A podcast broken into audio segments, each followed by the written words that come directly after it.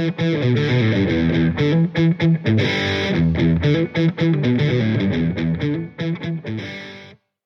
brewing ATX? Jonathan Ratcliffe virtually here alongside our awesome co hosts, Greg Carlson and Ian Grossman. What's up, fellas? Howdy. What is going on? Good to see you, John.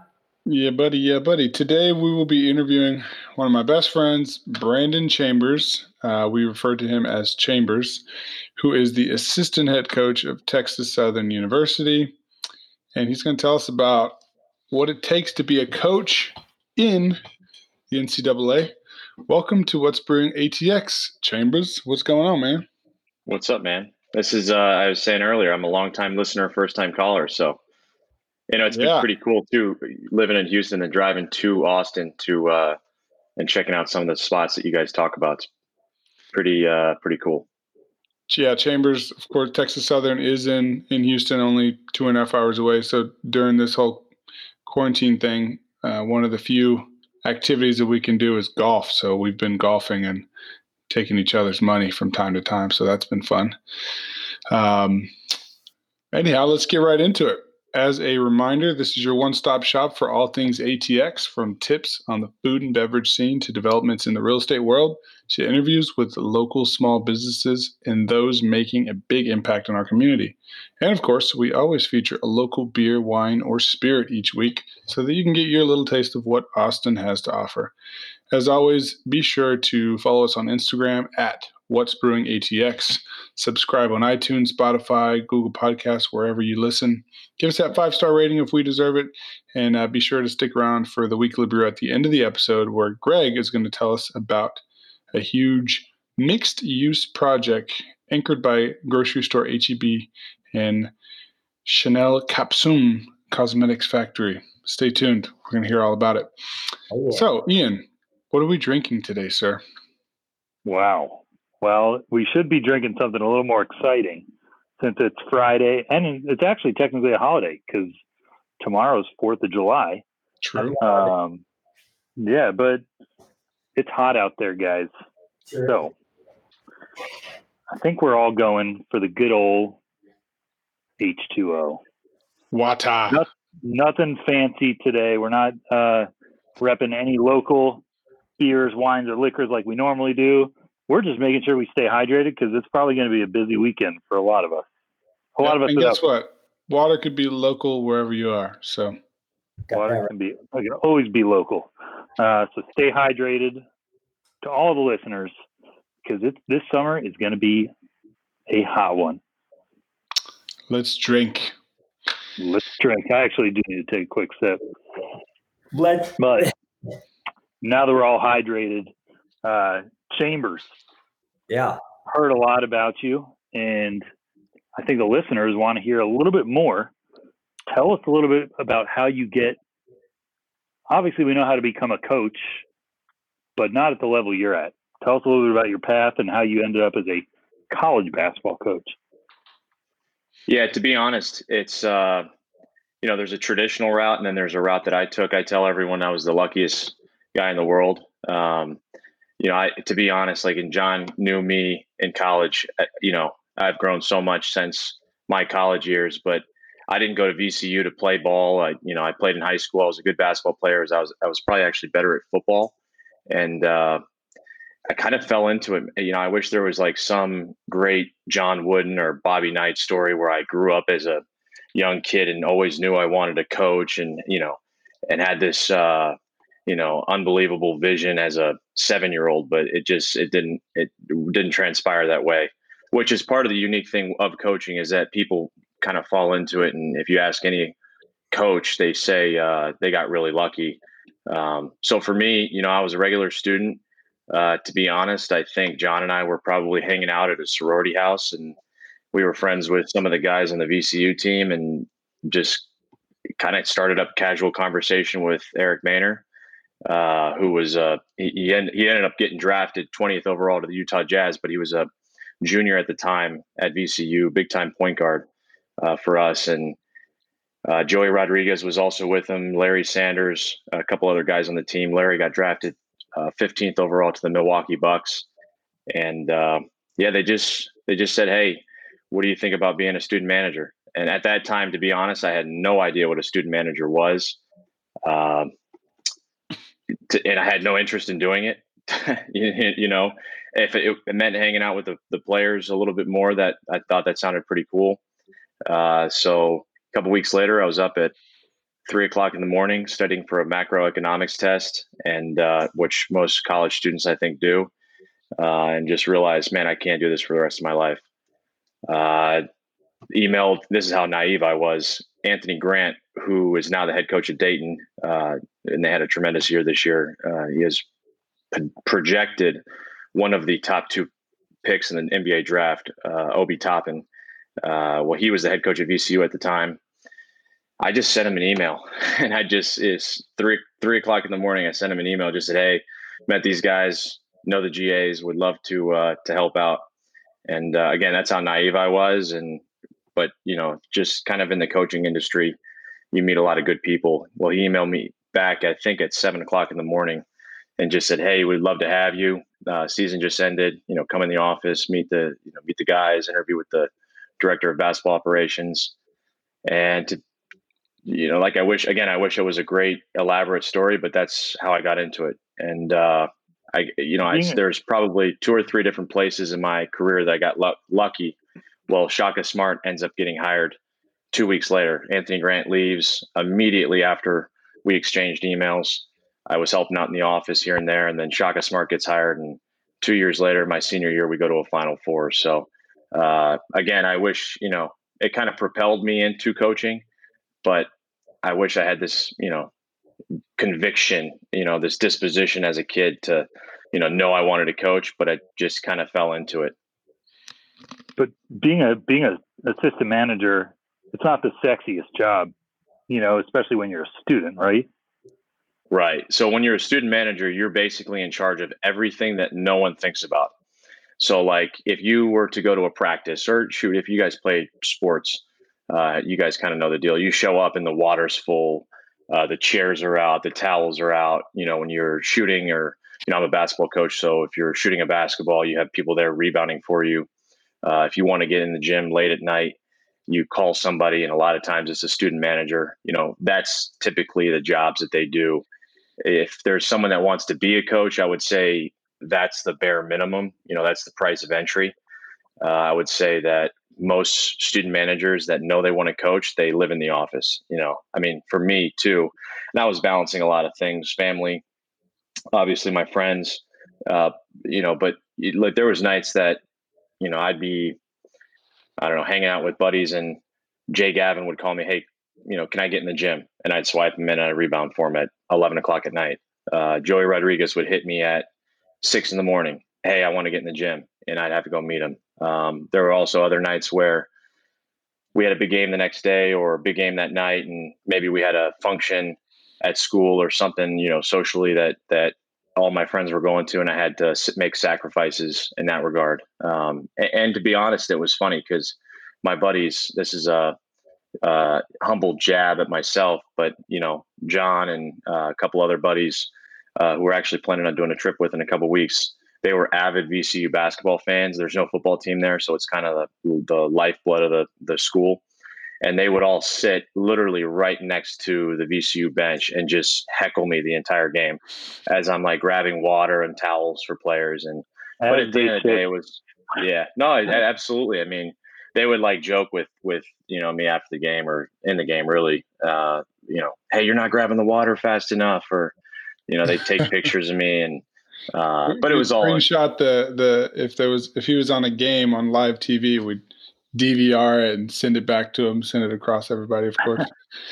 yeah. It, uh, well, you know, at the end of the day, man, like, you know, and John uh, was there as well. You know, we went to a Final Four, so it, it it's all worth it. You know, and and it's just a it's a valuable lesson in life too that everyone has a a role, and the elite teams are the teams that you have elite role players. You know, it's eh, not everyone can be a leading scorer, not everyone can be a head coach, but there's also jobs that may not be the sexiest, but it takes somebody to do it at an elite level.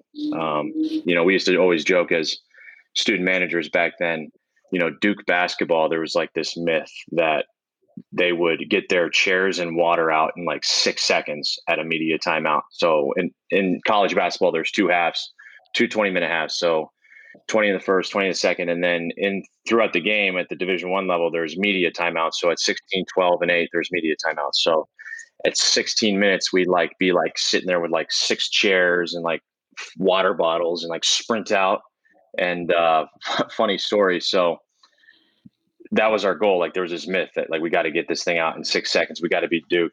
And uh, so our water, we had water bottles, but we also had like the tray you put on a Gatorade thing. So I was trying to like sprint out one time, and the I think John actually might have been at the game, and the rug of like where our guys would walk was like kind of lifted up, and my dress shoe caught it, and I just freaking ate it and just. I wasn't there, but if I was, I would have. Or maybe I was there, but if I was, I would be. We'd be talking about this forever. I didn't know about that. yeah, it was. I mean, that's a fireable offense too.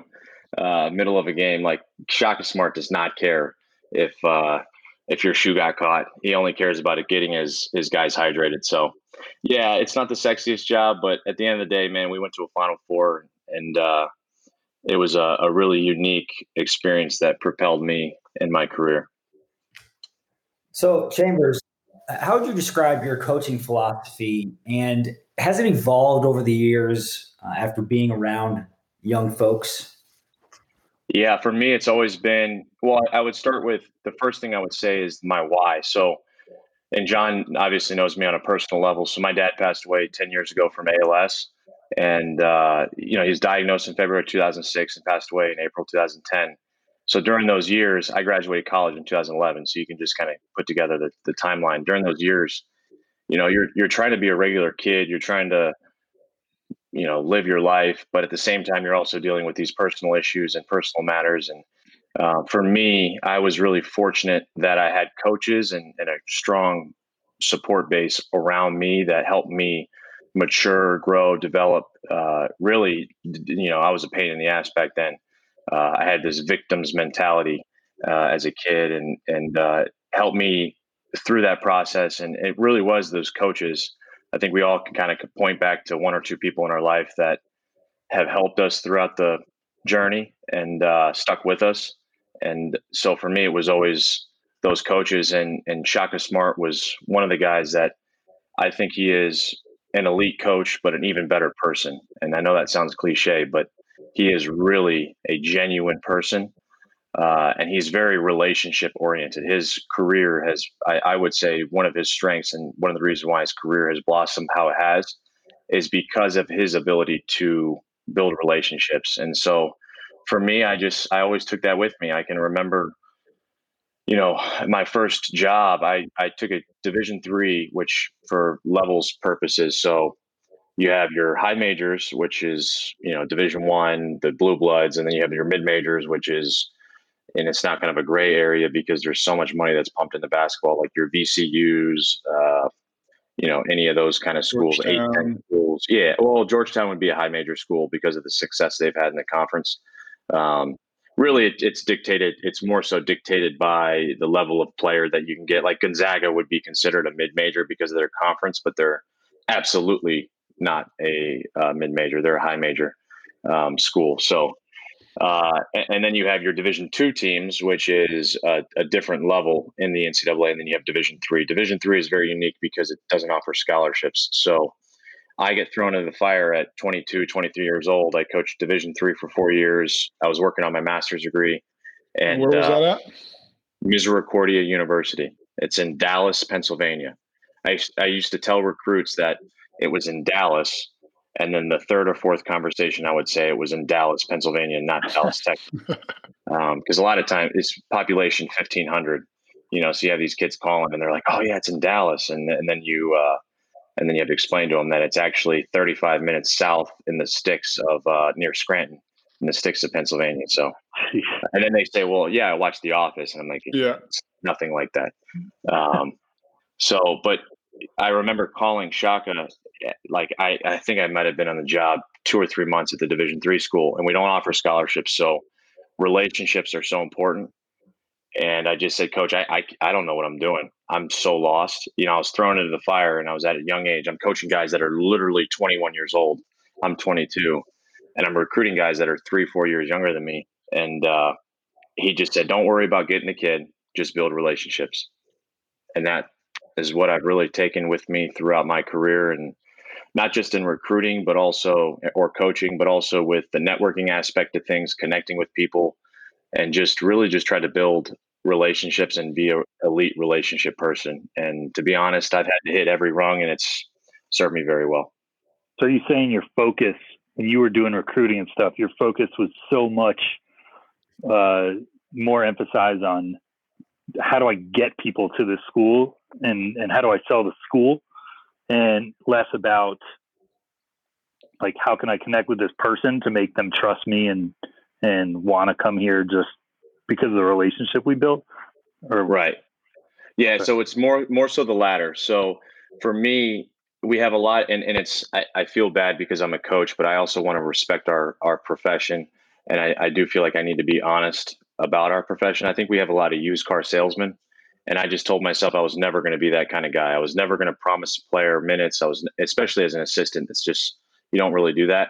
But i never wanted to tell people that they'd be the dude or you know try to sell them on playing time or you know about the co- head coach. Uh, i'd be very honest and brutal. I'm a firm believer that truth wins. And i also didn't want any kid to show up especially at the division three level where they're paying for school. So you're talking about i was at two private schools in division three it's $45000 a year to go to. Um, the only thing they can get is academic scholarships. So if you were albert einstein and then also had a high need high need which it, it's dictated by the efc your estimated uh, financial contribution if you had a high need you would basically still be paying 20 grand a year to go to school. And uh, so for me i'm sitting there thinking like if i'm going to do this if i'm going to coach at the division three level i have to feel good about a kid saying yes to me i didn't want to lie to them or feel like i was you know like i said used car salesman I don't want to be selling them a Jaguar, and I was really, you know, they were getting a Honda Civic. You know what I mean? Um, so, you know, I, I just try to build relationships, and and it's crazy because a lot of people would look at it backwards. You know, they would say, you know, like I tell kids all the time, look, not every school is right for every kid. Not every kid's right for every school. So, for me, it's it's I'm excited if if if there's a school that offers a kid now or uh, gets in, you know, involved, I think that's awesome because for me, I, this is not a one year deal. It's not a four year deal. This is a lifetime deal. Whether you decide to come play for me or not, or come to my school or not, I'm still going to be involved in your life. And I make that very, very clear in the recruiting process. Uh, I'm very, very active on my phone. I'm always texting out things and calling and uh, I, there's an element of selling and marketing your school. You absolutely have to show that you have the resources necessary, or that your head coach or the level is, uh, you know, fits. There's you know alignment and fit are important, but at the same time, if if I felt like I was losing that trust, just personally, I just wouldn't be able to do it. And and I can attest to to him being so focused on relationships. I mean, in a joking way, if you're around him, you'll see that he's on the phone, he's texting, he's getting calls, and and that's just part of his nature of having to communicate with so many people at different times. But also, since even the quarantine, like taking advantage of of that, and how can I connect, you know, coaches with people in the industry. I mean, you've created this, you know, Zoom call that that you've that you've now been. It's almost like a podcast, really, that he's been connecting like-minded coaches like yourself uh, all across the league. Uh, and what Stan Van Gundy was a guest. Like, I mean, some of the guests that you've had on there are pretty ridiculous. Um, so that's that's awesome, and that's just purely based on relationships. Well, it's crazy because it started before that, and um, I don't even know if you know this, John, but basically, so I was coaching Division three. Just kind of go through my career real quick. I was coaching Division three. I was working full time, but I was killing myself. Um, I was at a school, Marymount University. It's in Arlington, Virginia, and uh, I was also working in the admissions uh, department as well as a admission specialist. So I was working seven to three. If you guys know traffic at all in the DC area, I mean, you're talking getting up at five in the morning just for an hour and a half commute, and it was actually 20 miles away. uh, which is crazy. So, you know, you're you're doing that every day for two years. I the Division three level, there's no restrictions recruiting, so I would be out every single day.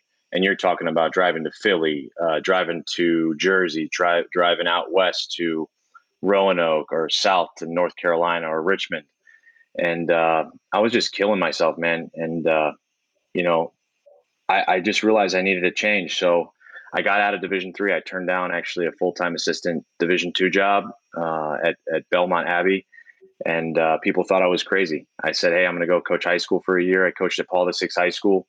I'd encourage anyone listening or you guys as well to look at the league. Uh, it's the WCAC league, it's traditionally known as the powerhouse of high school basketball. I, just to put it in perspective, before I continue the story, we had 11 Division One players, and we finished sixth in our conference. Uh, I coached a McDonald's All American. We had two McDonald's in our league. So Markelle Fultz was at DeMatha, uh, and I coached VJ King, who ended up going to Louisville. So it just, I mean, it's crazy. And the, the craziest part is they weren't even the best player in the league. There's a guy at Maryland. There's a kid at Maryland now named Anthony Cowan, who's a heck of a player. And I think he might have won the MVP that year, which is insane. Uh, but anyways, I did that for a year, and what that allowed me to do is it allowed me to really focus on myself and my network. And so, getting back to my point, this is kind of where it all started. I realized very early I'm an avid reader, and we can talk books or articles or whatever it might be um, at some point in this thing. But I just I post I post stuff all the time, you know, motivation books, whatever it might be, articles. And one of my friends said, "Hey, man, this is great stuff. Keep it up." And it just clicked. I'm like, man, I think a lot of people are like me or a lot of coaches like your education doesn't end. It formally ends after you end college but it doesn't unformally end until basically you know you stop learning. You you know stop yourself from learning. Right. Well if you're driven yes but it, most people I, I would say the majority of people they stop learning after after they finish college right? So for me i just you know i read all this stuff but i you know even you guys doing this kind of stuff you're you're obviously intrinsic and and you're trying to tap into some sort of space and learn from people um, which has been awesome too as a listener. But so I, I realized man i can kind of gather this stuff and send it out. So i started a website coachingclipboard.org and uh, i learned i could go on every school's athletic website and take all their email addresses and i started a mailchimp account and i sent an email out every monday morning to about 5000 people so it started then with kind of this i don't know creative technology slash networking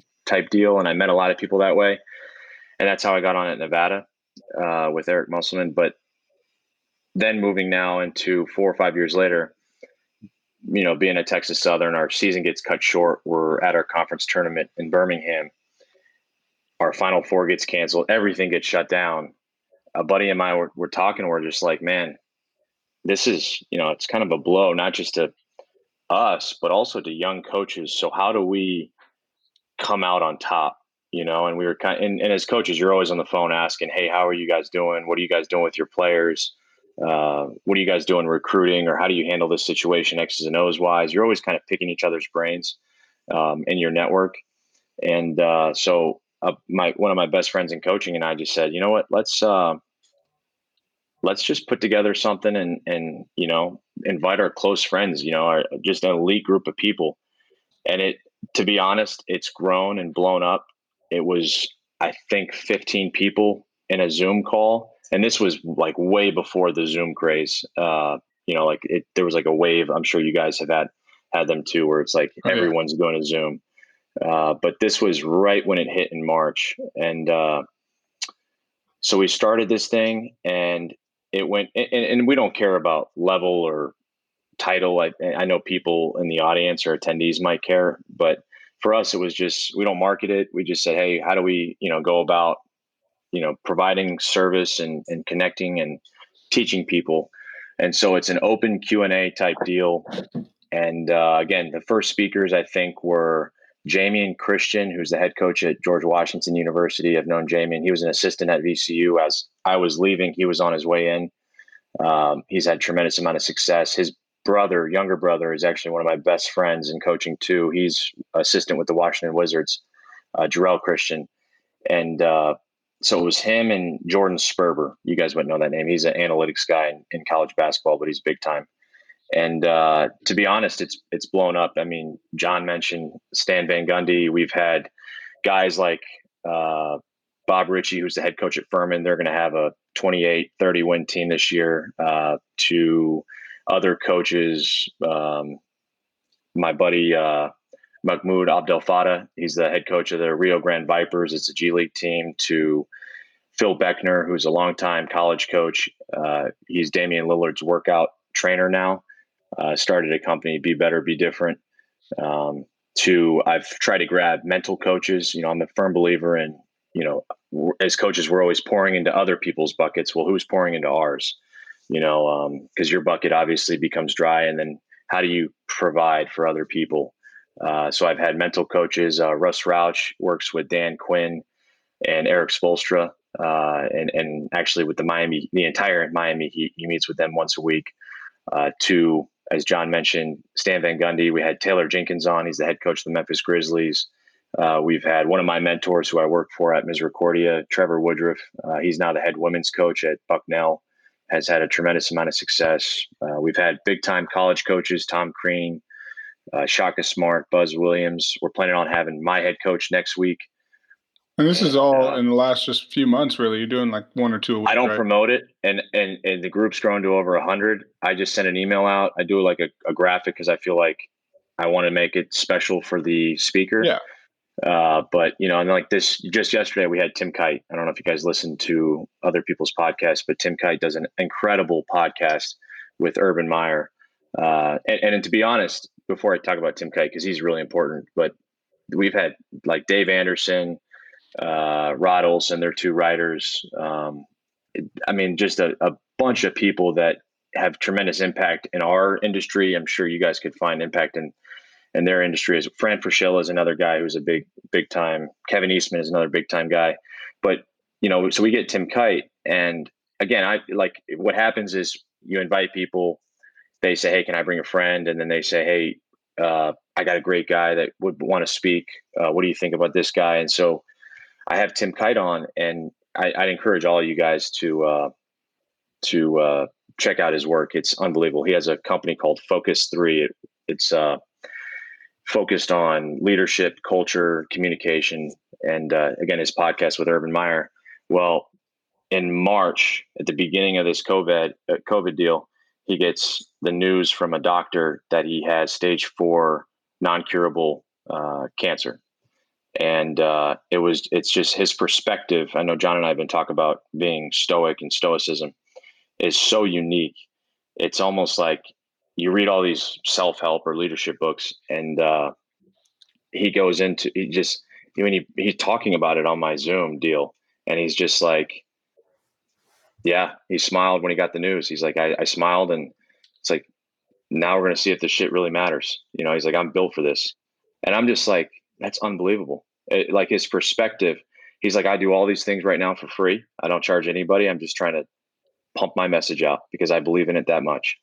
And it's just been so impactful. And, and again too so like we've connected to other people and um, it's been really cool in that regard. But also for me it's been really cool because i've got to have those experiences and uh, really just learn uh, so anyways long long-winded answer yes you know during this covid break it's it's been obviously tough for everybody but for us you know my a buddy of mine i heard this quote and i thought it was genius. Same for you guys too is he said the people that are going to come out on top of this coronavirus are the people that are intrinsically motivated. And for us you know we found a, a way to provide impact and and some sort of meaning every week for coaches and it's been really cool Awesome. Well, thanks for sharing that. Um, and, and that kind of leads into the next question, I guess, is you know, I know you've worked for a lot of difficult coaches, staff. Uh, we won't name all the names, but I mean, describe to me the culture changes from team to team. So, just real quick, I'm going to just give a high level. You went from VCU, started as student manager, went to a Final Four there. Mizo, uh, Misericordia, Marymount, Paul the Sixth, and then went to Nevada after that, right? And you got a Sweet 16 there, which that was only a couple years ago. Pretty awesome. And now at Texas Southern as an assistant coach.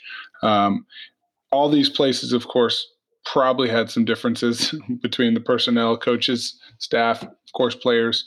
Describe to us, though, some of those, um, or I guess you could say how important culture is and how different it is from team to team. Well, side note first, because I know we're getting obviously down in the nitty gritty. Ian and Greg, John has taken money from me on the golf course, but I know for sure right now, if I bet him $5, if he can name the school that I worked at in Dallas, Pennsylvania, because you butchered that school's name. You could not do it. So I could win some money back right now. Misericordia? Yep, that's five dollars I just won. Oh. Misericordia. Yeah. We used to tell well, we don't I mean it's don't share this, but we would say it's misery, which is not a good way to describe it. Cordia. So it's misericordia. Yeah. Um, But, yeah. I did um, my best. Yeah. I did my best. Five um, bucks. Yeah, no, five bucks. Uh, so, I mean, and I can go through all the schools, and it's been I've been again the luckiest guy in the world. Been very fortunate. So I work for a guy in Shaka Smart. There's coaches that go throughout their entire careers and never make a Final Four. Shoot, there's coaches that never make an NCAA tournament. Good, good coaches too. Exactly, and and for me, like, I hate really talking about myself, but I've been really fortunate. So I go from Shaka Smart, who's elite at relationships. He's a great coach. I think the standard. I gotta stop you. I gotta stop you. You you keep saying you're so lucky, and I know you believe that to an extent, but I've been there every step of the way too, and I know the grind that you've had to make, and each each you know each school you went to, each section or part of your life that you were in at that time. And I don't. I'm a firm believer that it wasn't really just luck. It was you positioning yourself with the things we talked about on this podcast, and that's relationships and you know hard work. So I'm just gonna put that put that in there while you keep going. Yeah, no, no, I appreciate that, and and I do want to like we'll touch on that. Just remind me of the proximity principle principle by Ken Coleman. He ha- he also has a book too. Remind me of that, and and I do appreciate that because I do think for me, I've tried to be in the driver's seat with this whole thing, and and there's sacrifices. Like I've missed birthdays, I've missed holidays, I've missed special events. Uh, I moved across the country. You know, I just got engaged, and I packed up my uh, Nissan Altima and left my fiance behind. Um, so it's been tough for sure, and I appreciate. She's with them now, by the way. yeah, she still uh, fortunate, but you know, it's the hardest job in the world too, is being a coach's wife and um, so it, and but I do appreciate that people do recognize the and I don't believe in luck either. So I just say that to make myself sound a little more humble, I guess. Humble, gotcha. um, hey, man, truth wins. No, but in, in, all seriousness, I do. I don't like talking about my career, but I do think I've been able to be really fortunate to work for some really good people and had a lot of success. So I go to VCU jump on with the team. We go to a Final Four, right? And I got to see how the right way to do everything in the business, you know, to program outside the, you know, community relations, recruiting, relationships with the players, X's and O's, player development, you name it. I got to see it all at a high, high level. Actually, I think this is a fun fact. You guys can quiz your buddies on this. Shaka Smart has the biggest head coaching tree in all of college basketball um, which is crazy because you know you think of like mean? Bill Self or Coach K. So Shaka, I think, has like eight or nine guys that have worked for him that have become head coaches. Oh, wow. And it's like this unique deal that coaches, especially head coaches, when you're really good at what you do, especially as an assistant, they never want to lose you. And it's not they sabotage, but they almost kamikaze any chance that you have for a head coaching job because they don't want to lose you and they don't they know how much value you provide to their staff and it's such a wins and loss we're on a platform where you're judged basically in the public and uh, i mean if you lose a good assistant coach that could mean whether or not you get the next big time recruit or you are able to you know develop your players whatever it might be and uh, Shaka has done an unbelievable job moving people on in his, you know, in their careers and getting them jobs. Um, so, anyways, back to my story. So, yeah, so I, then I worked for Trevor Woodruff, and and the next couple names you you guys might not know them, but they're some of the best coaches I've ever been around. I work for Trevor Woodruff. We break the school record for wins, have the best season in school history, go to the first NCAA tournament in the school. Uh, he goes on. I left. I got my graduate degree and and moved back down to DC. He goes on to go to the University of Scranton on the women's side, and he goes 113 and 10, 113 wins and 10 losses, and I think five years, which is or four years, which is crazy. Uh, and then gets the job at Bucknell. Just went 24 and six this past year and won their conference. Um, so he's he's an unbelievable coach. He'll he'll be a high major Division One women's head coach here in the next two three years. There's no doubt. Uh, I work for a guy, Chris Rogers at Marymount. Uh, well, Trevor was one of the best in-game coaches and teachers of the game that I had ever seen. Just unbelievable, almost like John Wooden type. I mean, he's just so good with how he goes about his day-to-day in practice, in game, uh, just coaching philosophy. And then I go to a school, Marymount University, with Chris Rogers. He taught me a lot about discipline and detail. You know, when you're recruiting Division three, your you start your list starts with 350 names in the summer, and you whittle it down, and you hope to get four or five of those guys. Division one, it's a lot different because you have scholarships. Division three, you're just recruiting this massive amount, and there's other Division threes. And so, uh, to be honest, a lot of it comes down to financial aid packages at the end of of you know they come out um, in the springtime, and and that's what a lot of families make their decisions based off, as they should. Um, but you know, Chris talked to me about, you know, told me about, uh, or, or taught me uh, about detail and discipline and, and how to stay organized with the recruiting and just the everyday practice. He's one of the most detailed people I've ever been around. Uh, we break the school record for wins that my first year. We re-break the school record for wins that's actually been the the best record that they've had in school history as well. I didn't plan that stuff. I just think when you're around elite people, good things happen. Uh, I ended up going. Uh, I was working AAU at the time. I coached with Team Takeover, which is one of the best AAU programs in the country. Uh, Keith Stevens and Doug Martin are two unbelievable human beings. Worked for them for actually as I was going through my process of coaching Division three uh, I coached AAU at the at, at the same time in the summers, um, and uh, and then took the high school job with Glenn Farello. Glenn Farello is I call him the Godfather. He's one of the nicest human. He's like your best friend you never knew you had. Like you talk to him, and everything is about you, and he wants to know if you try to flip it. You know, hey, how's your wife doing? Or he's he immediately turns it back to you. You know, and and you know, hey, no, but how's your wife doing? Um, how you know how how's so and so doing? And he just he's just that kind of guy. And, and to, like, to be honest, I've had all this success with at all these schools. We won 20 games there. We had a, you know 11 Division One players. We had McDonald's All American. Uh, we lost in the state championship in uh, Virginia, uh, but I joke because we went 20 and 14, and and I actually hurt his winning percentage um, that year. So I've had all the success, but you know I, I screwed up his winning percentage. He's like one like each each of those teams uh, sorry to cut you off there. Vastly different and amazing coaches they were.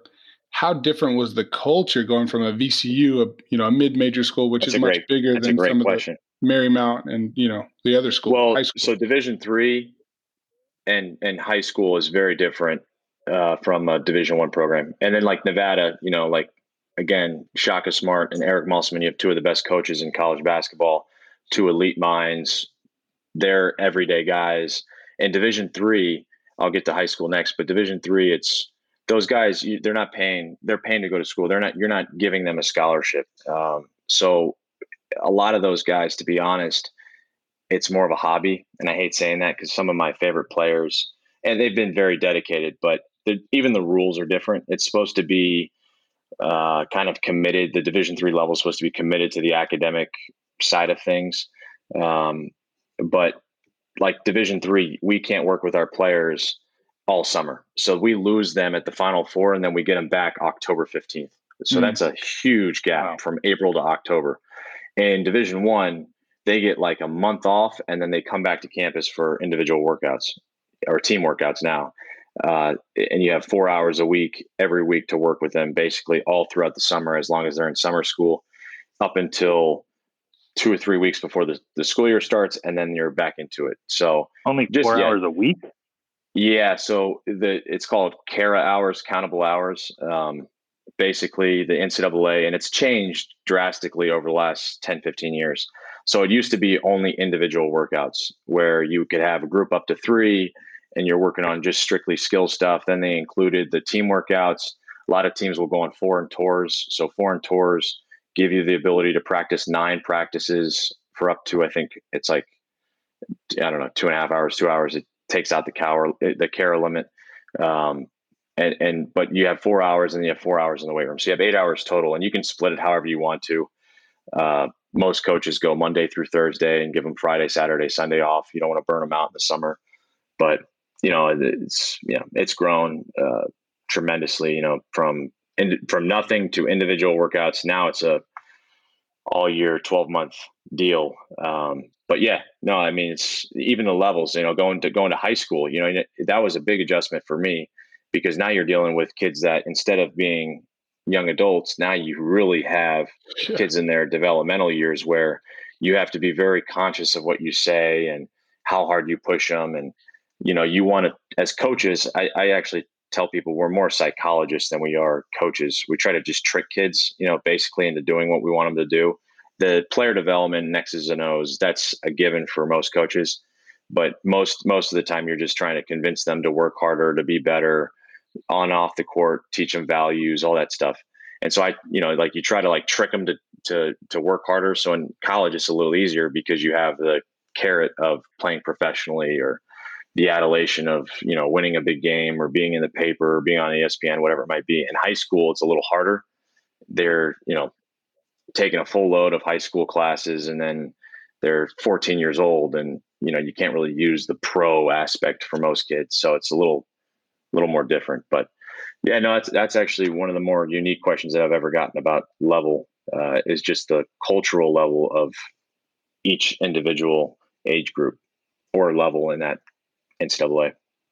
I think um, I think my next question kind of rolls nicely with that because when you think of I'm a huge college basketball fan. I went to University of Arizona, which before you rush to judgment, uh, we've had a lot of uh, we've been in the spotlight a lot lately for some recruiting uh, allegations. Nothing's been proven, but um, when you get to that level, and especially you're at the big schools, the Blue Bloods, Duke, Kentucky, um, you know these programs where who knows what these guys are, you know, what's getting them to actually commit to those schools.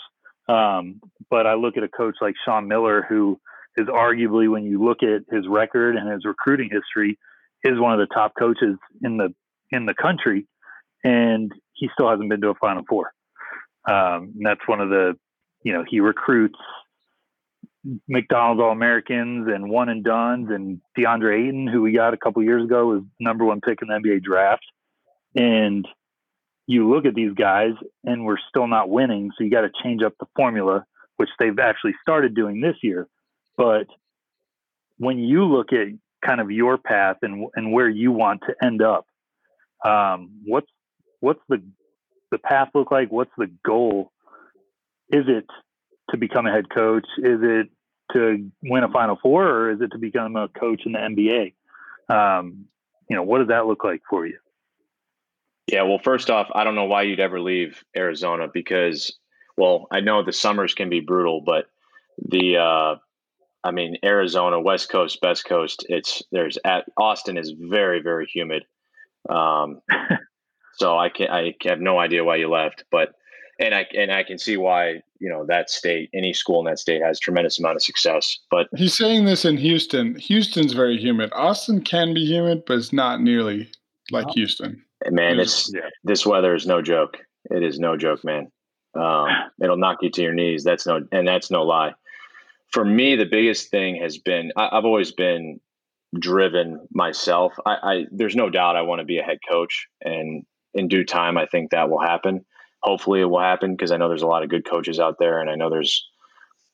To be honest, it's like this. I don't believe in luck, but I do believe in a, a lot of luck has to happen. Uh, just coincidental coincidental things to to get a job you have to be in the right place at the right time. And, and again, I'll go back to the Ken Coleman proximity principle um, in a second. But for me, it's just be a head coach and, and whichever form, fashion, level that happens, I'll be happy with. At some day, you know, at some point in my career, I want to run my own program. Um, I'm very, very happy where I'm at, but I also am very driven and I'm always trying to rein in my own emotion and my own mind and try to be present. But my mind is always thinking about the next step. And, you know, you're, I think it's human nature just to always kind of be thinking about, you know, how do you become the, you know, better or how do you get the next title or, you know, and I think that there's nothing wrong with that as long as you channel it the right way. But for me, it's, yeah, of course I want to be a head coach. I don't know what level. I've thought about the G League. I've had some opportunities there in the past. I interviewed over the last few years for three different jobs in the uh, G League. Uh, you know, thought about making the jump to the NBA. To be honest, I've had other opportunities at other levels, other schools. You know, my biggest thing is being around people that are invested in your success as much as or more than you are. And that's at the end of the day, if I think if anybody in any form or fashion, any industry, any career path, if they're around people, if they work for people that are invested in them like that, you know, you, are on the trajectory that you want to be on. That's interesting because it's not it's not like a there's not an end game. I want to be an NBA coach and the best or or a Coach K one day. You know, I want to be around the best people and wherever that path takes me, then you know, we'll let it take me. That's really nice perspective to hear yeah, for me, it's I think people there. I'm a big quotes guy too. So like, there's no elevator to success. You have to take the stairs, and I've had to take every single stair. I went from high level to high school to Division three, AAU. I've worked every camp. Um, I think when you lose, you know, we talk about this all the time, and with stoicism, when you lose sight of the now and the present, you start thinking about things in a you know results oriented fashion and not process oriented you know on a day to day how am i going to go 1 and 0 today? And i think you can get wrapped up in the wrong things or your path can alter from where you want it to be. So for for me you know back to my point is yeah i just try to just be as good as i can be today provide value to my players and impact people and by doing that i've been really successful I've had a lot of success. I've been around really good people, and I think if I continue to do to do that, you know, I, obviously you have to align yourself with certain people or certain places, but you know, I'm not I'm not too concerned with any of that stuff. What's the last book you read? Oof. Uh, so I usually read three or four. I'm OCD by nature. Um, John knows that. I can. I don't shut up talking. Um, and we uh, know that now. I'm just kidding. Yeah, yeah, no, seriously. Um, so I actually got a couple. Um, so I was telling John about this great book, Obstacles the Way. Ryan Holiday. He actually lives in Austin. I was trying to set up a uh, time for John and I to grab coffee with him. Great book. It's about you know stoicism. Uh, I'd highly recommend it. I actually listened to your guys' New Year's. Uh, it wasn't New Year's, but it was around you know January, December. Your book list, uh, by the way. I actually texted John too and said, "Man, these are great books." Uh, I just finished Rich Dad Poor Dad, great book on uh, money mm-hmm. management. Robert Kiyosaki is one of the best. I think just not even just the aspect of money, but changing your perceptions of money. Uh, Jim Collins' book, Good to Great, is the one I just finished. Mm. Uh, I just finished Make Your Bed. It's a good one. Uh, Admiral McRaven uh, wrote that one about his 10 lessons he learned from SEAL training. He was at uh, my he did he did that famous speech at my graduation. That's pretty cool. Oh, I didn't know that was at your graduation. That's pretty cool. Yeah, yeah. He references it in the book quite a bit. Um, John and I were just talking. I finished the book Last Lecture, uh, which is a great book. Oh. Um, uh, I read that one. You know, it talks about. Yeah, great. It's and, and I think you guys actually might have mentioned that in the uh, the deal, but yeah. So I usually read three or four at the the same time, and you know I'm again, I'm OCD, so when I read, I every single time I see something I like, I you know put quote or you know. So I have like uh, you know in the morning I try to read for 30 minutes. Afternoon I try to grab something, and then at night I you know as you're kind of dozing off. I don't watch TV. You know, John actually got me hooked on a show. Uh, alone. It's on Netflix. We've all been watching this. Well, dude, I I just watched actually, like seven episodes Greg, Ian, you can thank Ian. Ian, yeah, I got Greg. Said something to Greg. Greg said something to me, and I said something to you. Funny. So we're all watching. No, it's crazy. Well, you know this because John got me on season six, so I stayed at like I was at John's place maybe three weeks ago, two weeks. I don't even know. I'm losing track of time. And I stayed up to like three, and we had like a tea time at like seven too. And I stayed up to like three watching this show. It's like season six too, so it's gone through like five seasons of like ironing out all the details. And so I watched season one with with my fiance the other day, and we got like seven episodes in. It's like two o'clock in the morning, and I'm just like, this is not the show. Like I'm telling you, it's so much better than this. It yeah. was still pretty good, but it wasn't like, you know, like the, the I think the people they choose are a little bit more dialed in, and um, but you know, like they're like dropping out after a week. Uh, you know, and that in season six, they're like there for like 90 days. Anyway, we've totally gone down a rabbit hole here. Um, but no, I don't watch TV. I, I watch you know, my fiance watches, you know, her typical reality trash TV, but uh, outside of that, you know, I, I don't I don't watch ESPN. I don't watch the news. I I just read books, and if I do watch something, a lot of times it's a documentary or I don't yeah. know. One of my favorite quotes by I'm a big book guy, so if, you, if we can dive into books, this could be a whole this could go totally a whole different route. But uh, Mark Twain has a great quote, and uh, it, it I'm going to butcher this too. Probably it's uh, a man who does not read good books has no advantage over the man who doesn't know how to read. And so it, it I mean, like, or you can talk about education. You know, like people. There's many quotes on you know your formal education doesn't end um, when college ends. It only ends when you want it to end. I mean, there's you know, I'm a big quotes guy. I have a quotes file. It's 25 pages long of all my favorite quotes. I stole that idea from Shaka. He's he, you know, he has a massive quotes file, and I started collecting things that I saw. You know, again, I'll pull out my book, so you guys can see. Like, I'll have concept. I don't know if you guys can even see that concept, concept, phrase. For well, those who aren't, for those who can't see, and it's just a podcast, he's showing us his book right now with a bunch of highlighting, and yeah, tabs. Yeah, so I go back I like and I just put yeah, type it back into my my document, and um, and if any of you guys want it or the book list that I have, it's 217 books of books that I've read. Um, we might we might have to get that for you and and uh, post it for the listeners. Yeah, That'd be so, awesome. But so real uh, quick, then, what what kind of inspiring message can you give to listeners that you know aspire to be in the world of sports, whether an athlete or a coach. Um, you, you've had a long road, so what can you say as kind of parting words to somebody who's looking up to that? Yeah, so I would say there's probably a couple things. Number one, you got to just bloom where you're planted. You know, I get this question all the time. I do a lot of Zoom or podcasts, you know, about my career. And I, again, I tell people I got really lucky. I hit the lottery a couple times. And I think you have to hit the lottery. You know, like a lot of high school coaches will reach out and say, Hey, I don't have exposure or anything like this. So I would say bloom where you're planted. Obviously, your most important job is the job that you have. Uh, you know, people look at, I think they they see these Coach K's, they see these Bill Selfs or these big time blue blood coaches, and they're like, man, like, how do I get to that point? Well, there's a lot of time and experience and steps in the process that you have to take to get there. So bloom where you're planted, whatever job you have, be the elite at it. And uh, and then the next thing I would say is be a shark. Uh, for for me, I uh, I think if I were to do it again, I would be more aggressive in my approach. Uh, and when I say that, not in a egotistical, nar- narcissistic way, I would just be more aggressive with networking, more aggressive in trying to figure out the equation of being on a Division One staff because it's again, it, like I'll get to the proximity principle.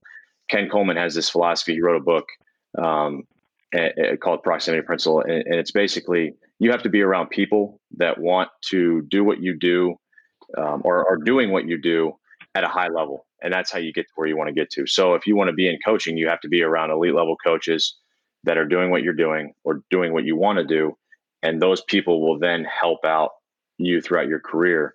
Same thing for athletes, right? Like be around the best, the best no that you question. can. Play, best play training. with the best that you can. Yeah, be a pro before you're a pro, and uh, and you know it's like eh, the the the the second part of that is in the proximity principle. He talks about just because you do these things, that's just the price of admission. That's just the let me get you in the door, right? The next thing is is perseverance. You know, people forget how long it takes to get that first opportunity. You know, people think a overnight success happened overnight. It happened days and days and days and long hours and burning the midnight oil. Like ten, uh, Thomas Edison, his quote, you know, I didn't find, you know, I didn't fail. I've just found 10,000 ways that didn't work uh, when he was creating the light bulb, you know, things like that. It, there's, it's such a long road. Like I'm, this is my 11th year now coaching. And uh, if I didn't have perseverance, there's so many guys that, that I know that in my first one, two, three years of coaching are not in the business anymore. Um, and they just, for whatever reason, they just thought that something else was a better route to take or they can make more money. And you know for me it was i was always i didn't have a plan b. All my energy was invested in plan a and it wasn't going to fail. Uh, so those would be the, the, the, the two or three things i would say.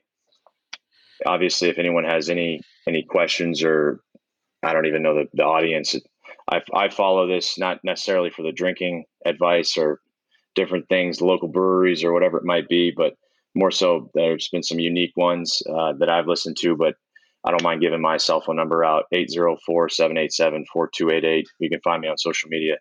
Anyone that has any advice or needs any advice or any direction.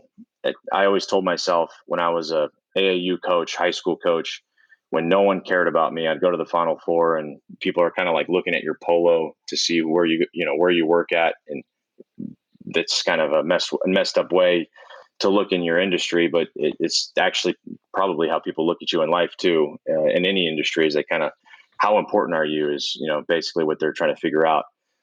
And obviously, when you're coaching AAU or high school, they're they don't really you know they're like, okay, who's this guy? So I just told myself back then, if I could ever give back to the younger people, I would absolutely do that. So if anyone has a uh, a question, comment, advice, needs that, you know, Sir Isaac Newton said, uh, standing on the shoulders of giants. It's a great phrase. Basically, I know, John, we've talked about it, using the intellectual property of the people that have come before to advance our technology and, and philosophy moving forward. And so it, people using their career path now, standing on the shoulders of giants. It's a phrase uh, basically that we're all dwarfs and we have to stand on the shoulder to see farther uh, in the into the future. And and uh, for me, it's I've had some giants I've been able to stand on the shoulders of Eric Musselman, Shaka Smart, Trevor Woodruff, all the guys that I work for and mentioned. And uh, hopefully one day I'm one of those giants and I can help people down the road. Thank you for sharing, my friend, and thank you for being on the show. Really appreciate it. We'll we'll at the end of the episode here we'll uh, share your your Instagram and Twitter handle so that people can follow you there as well. And uh, that leads us to Mr. Gregory, favorite part of the episode. Well, folks, you're going to definitely want to make sure you're sitting down for this one. You're going to have to buckle your seatbelts because it's it's time for this week's weekly brew, brew, brew.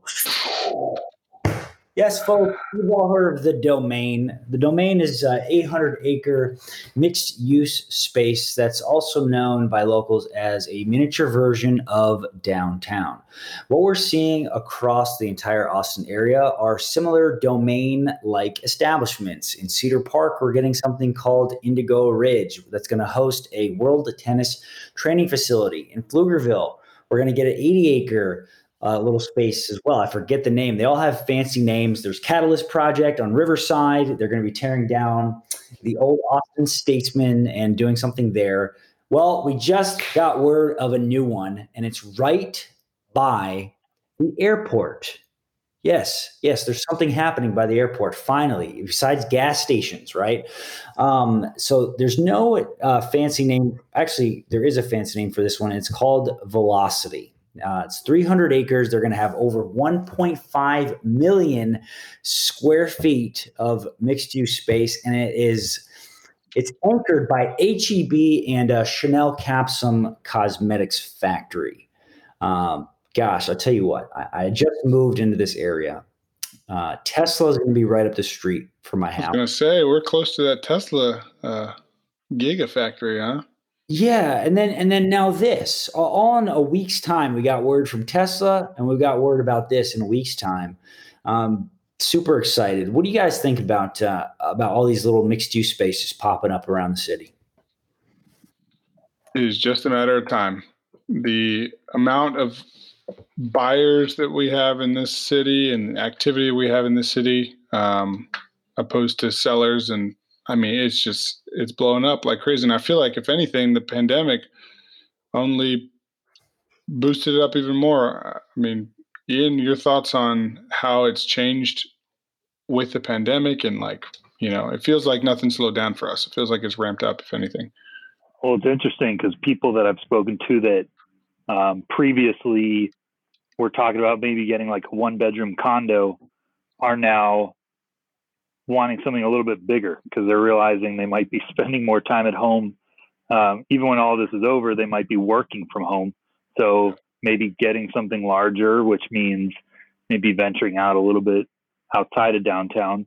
Um, and Greg, the you know velocity is something that that area is in dire need of of some retail because where you are, you know, driving 15 minutes to the nearest grocery store isn't always a fun thing to do. So I, I think we're going to start seeing that as areas with, with less development start getting built up with homes. Mm-hmm. They've got to bring commercial, you know, after that.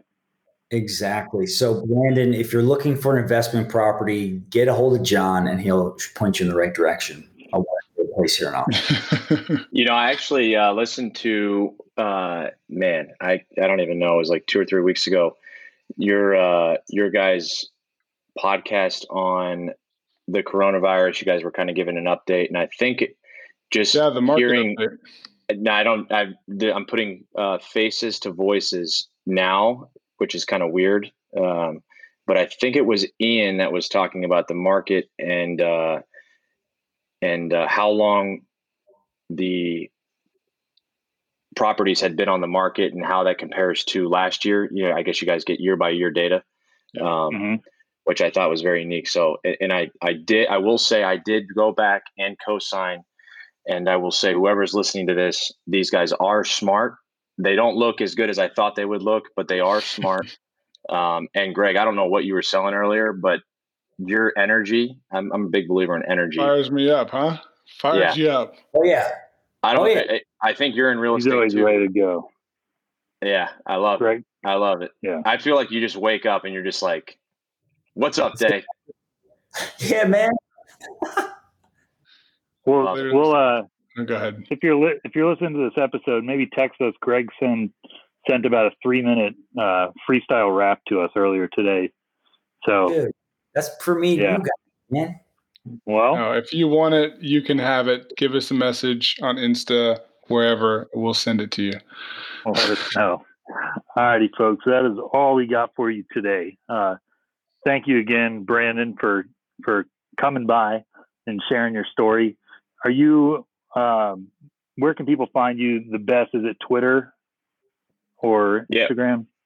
To be honest, like I, am on Twitter and Instagram. Twitter's probably better. Uh, it's just Chambers Hoop hoops at Chambers Hoops. Uh, Instagram is at Chambers BM. Uh, but on Twitter, I post motivational stuff. I post books, you know, whatever it might be. Awesome. Alrighty. Don't forget to subscribe to us on iTunes. Give us that five star rating. And be sure to check us out on Instagram at What's Brewing ATX. That's all we got for you. Cheers. Cheers, guys.